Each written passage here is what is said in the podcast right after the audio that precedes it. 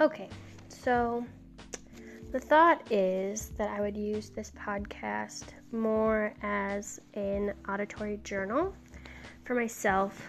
Um, I think I often find myself frustrated that I have a lot of big thoughts and I have a lot of big revelations of my life, and I'm pretty often um, trying to work through things in ways that are meaningful and help me grow. Um, but I get really excited about different ideas, and so uh, when a new idea comes along, I kind of leave behind the old ideas. So this will hopefully help the new and the old ideas stick in my head and maybe make more sense, even though I know that the old ideas lead into the new ones, even if I can't remember what the old ones are. I know that they're there because they've kind of um, prepared the soil for the new one. So that is the idea behind this podcast, and we'll see how long I stick with it. Um, yeah, I'm excited to be trying this, especially since I love podcasts.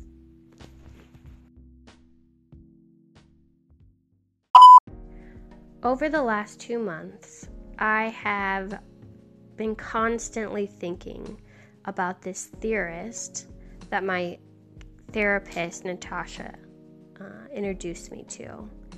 Uh, the theorist's name is Bowen, and he created this scale on how he felt like people reacted to anxiety.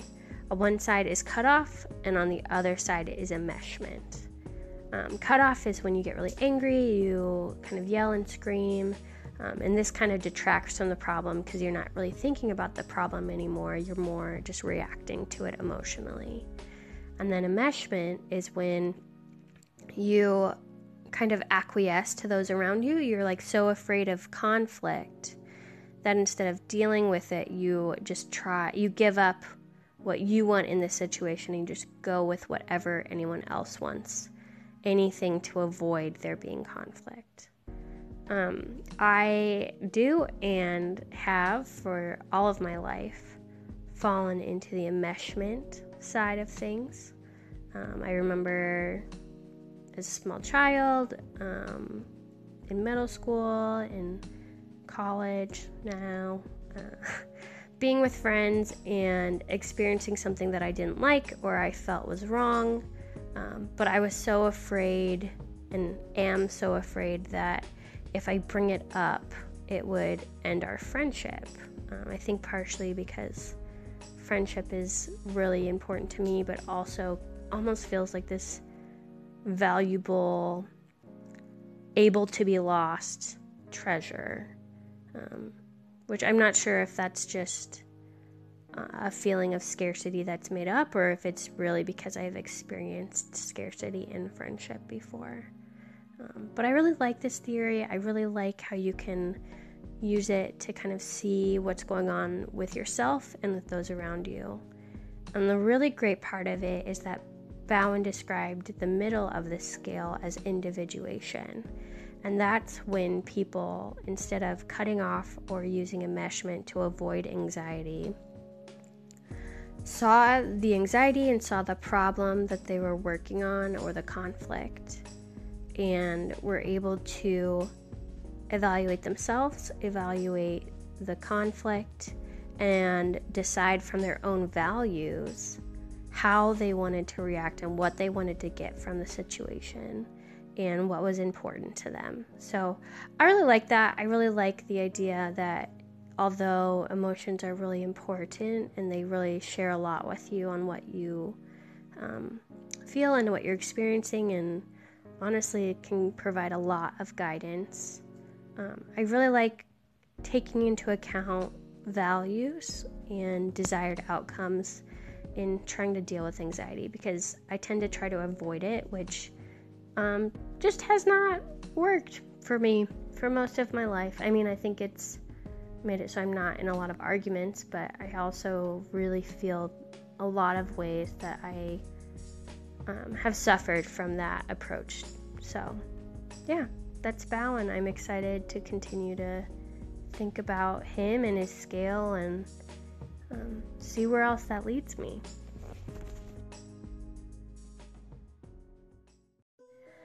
In the next segment, I want to talk about humanizing dating experiences. Um, as someone who has dated very little, I feel like I have a not important but important to me take on what I would like my dating experience to be like. Uh, and a lot of that comes out of value. So that's how we're going to connect the first segment with this segment is I'm going to talk about values first before I talk about my non-experienced dating life. Mhm.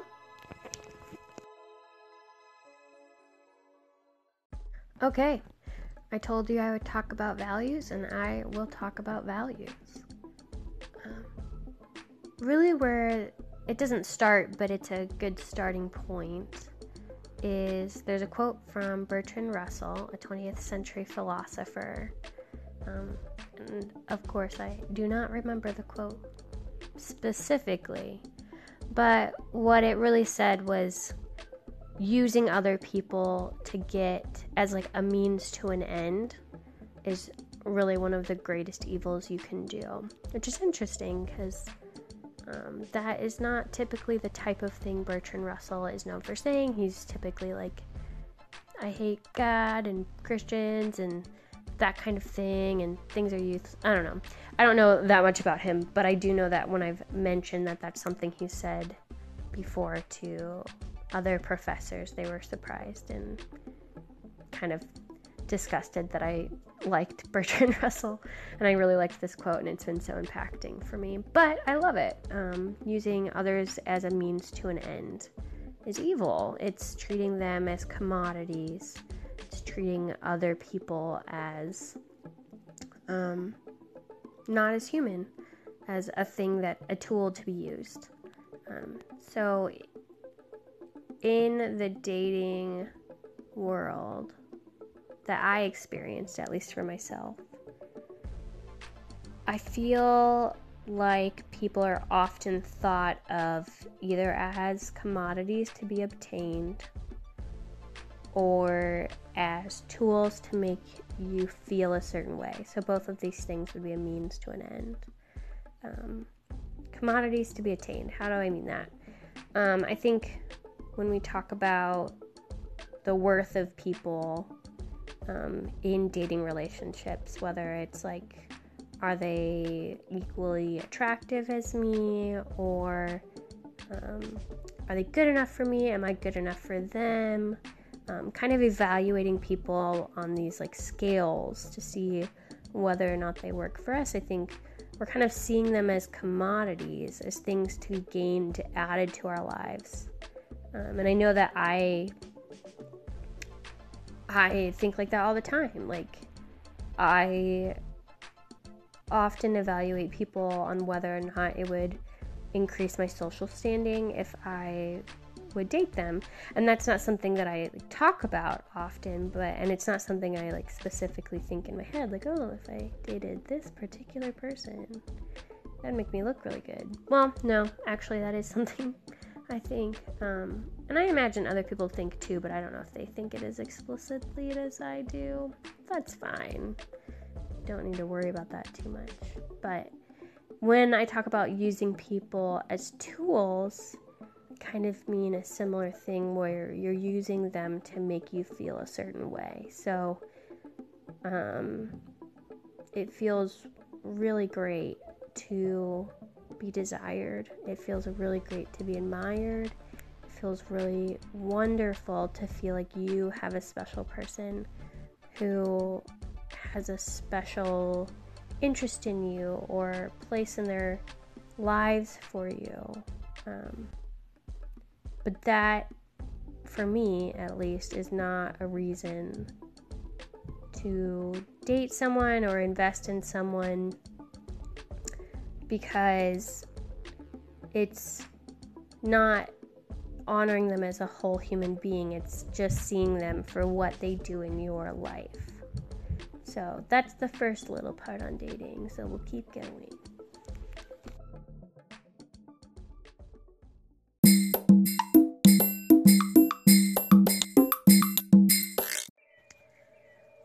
So, now we'll talk about some more recent experiences I've been having in the dating world um, to give myself and whatever imaginary person is listening to this some background.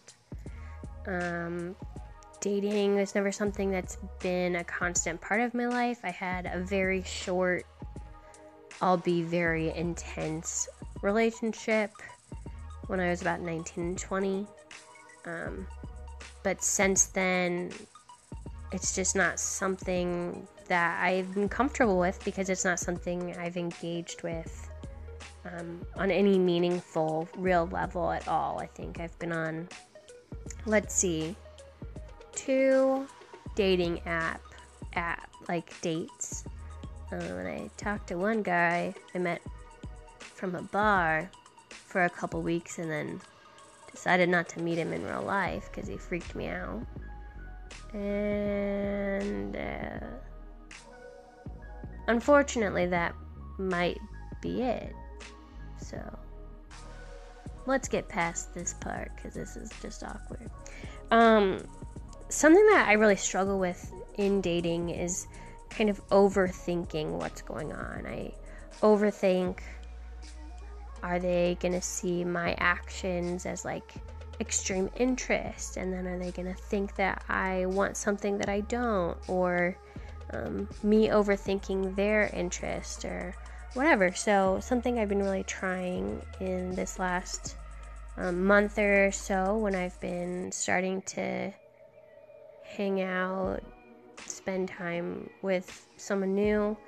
Um, it's really being in the moment with dating, which sounds cliche and not helpful um, until you really start to dig a little bit deeper at the underlying values um, behind this. So, I am someone who really values human interaction on a pretty basic level. So, I think if you're making connection with someone, I really think there's something there, whether it be I mean, I think it's somewhat spiritual, the connection you can make with another human. Um, other people might just say that it's feeding into that um, need to belong or whatever you know like our our self ourselves our humanness very important belonging. Belonging is very important.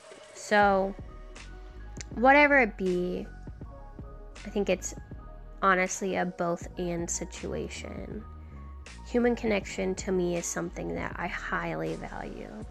So when I go into an interaction, when I go into a date, thinking about how I highly value human interaction, whether or not it leads to me being interested in that person, whether or not it leads to me because I'm being honest and this is just how my brain works, like pretty immediately goes to like, I think I might spend the rest of my life with this person, or oh shit, I don't want to spend the rest of my life with this person. like, um, that is just like immediately where I go to. So for me, staying in the moment, thinking about how I really value the interaction for what it is and for the things that I'm able to cultivate in that moment of talking to someone and getting to know someone and being open and creating that human connection that I find valuable in that moment. That's just been really helpful to me. Um, it's kind of created this ability to connect to mindfulness within these moments that are honestly extremely stressful. Um, I, the one date that I went on this last time, I got so stressed out that I said we should go eat, and then I literally could not eat my burger that I ordered. I took maybe three bites and felt like I was literally about to puke everywhere because I was just so nervous.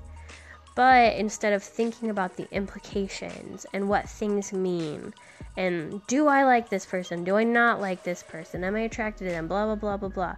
But instead, thinking about how, like, I'm creating a human connection, and that is something that is valuable to the universe, valuable to me, valuable to this other person, that creates a space for me to exist that has less judgment in it, less worry about the future, and I just I'm really digging it, and I really feel like it humanizes me and humanizes the other person more instead of me worried about the future or me evaluating them. I'm able to be in the moment, human to human interaction, and I it just feels a lot more wholehearted to me, which I really enjoy and I really like. And honestly think it sets me up better to meet someone and to know someone if I'm coming at it out of place of curiosity and and respect and and humanness. So yeah. That is the plan from now on, just to, you know, be a human who dates other humans.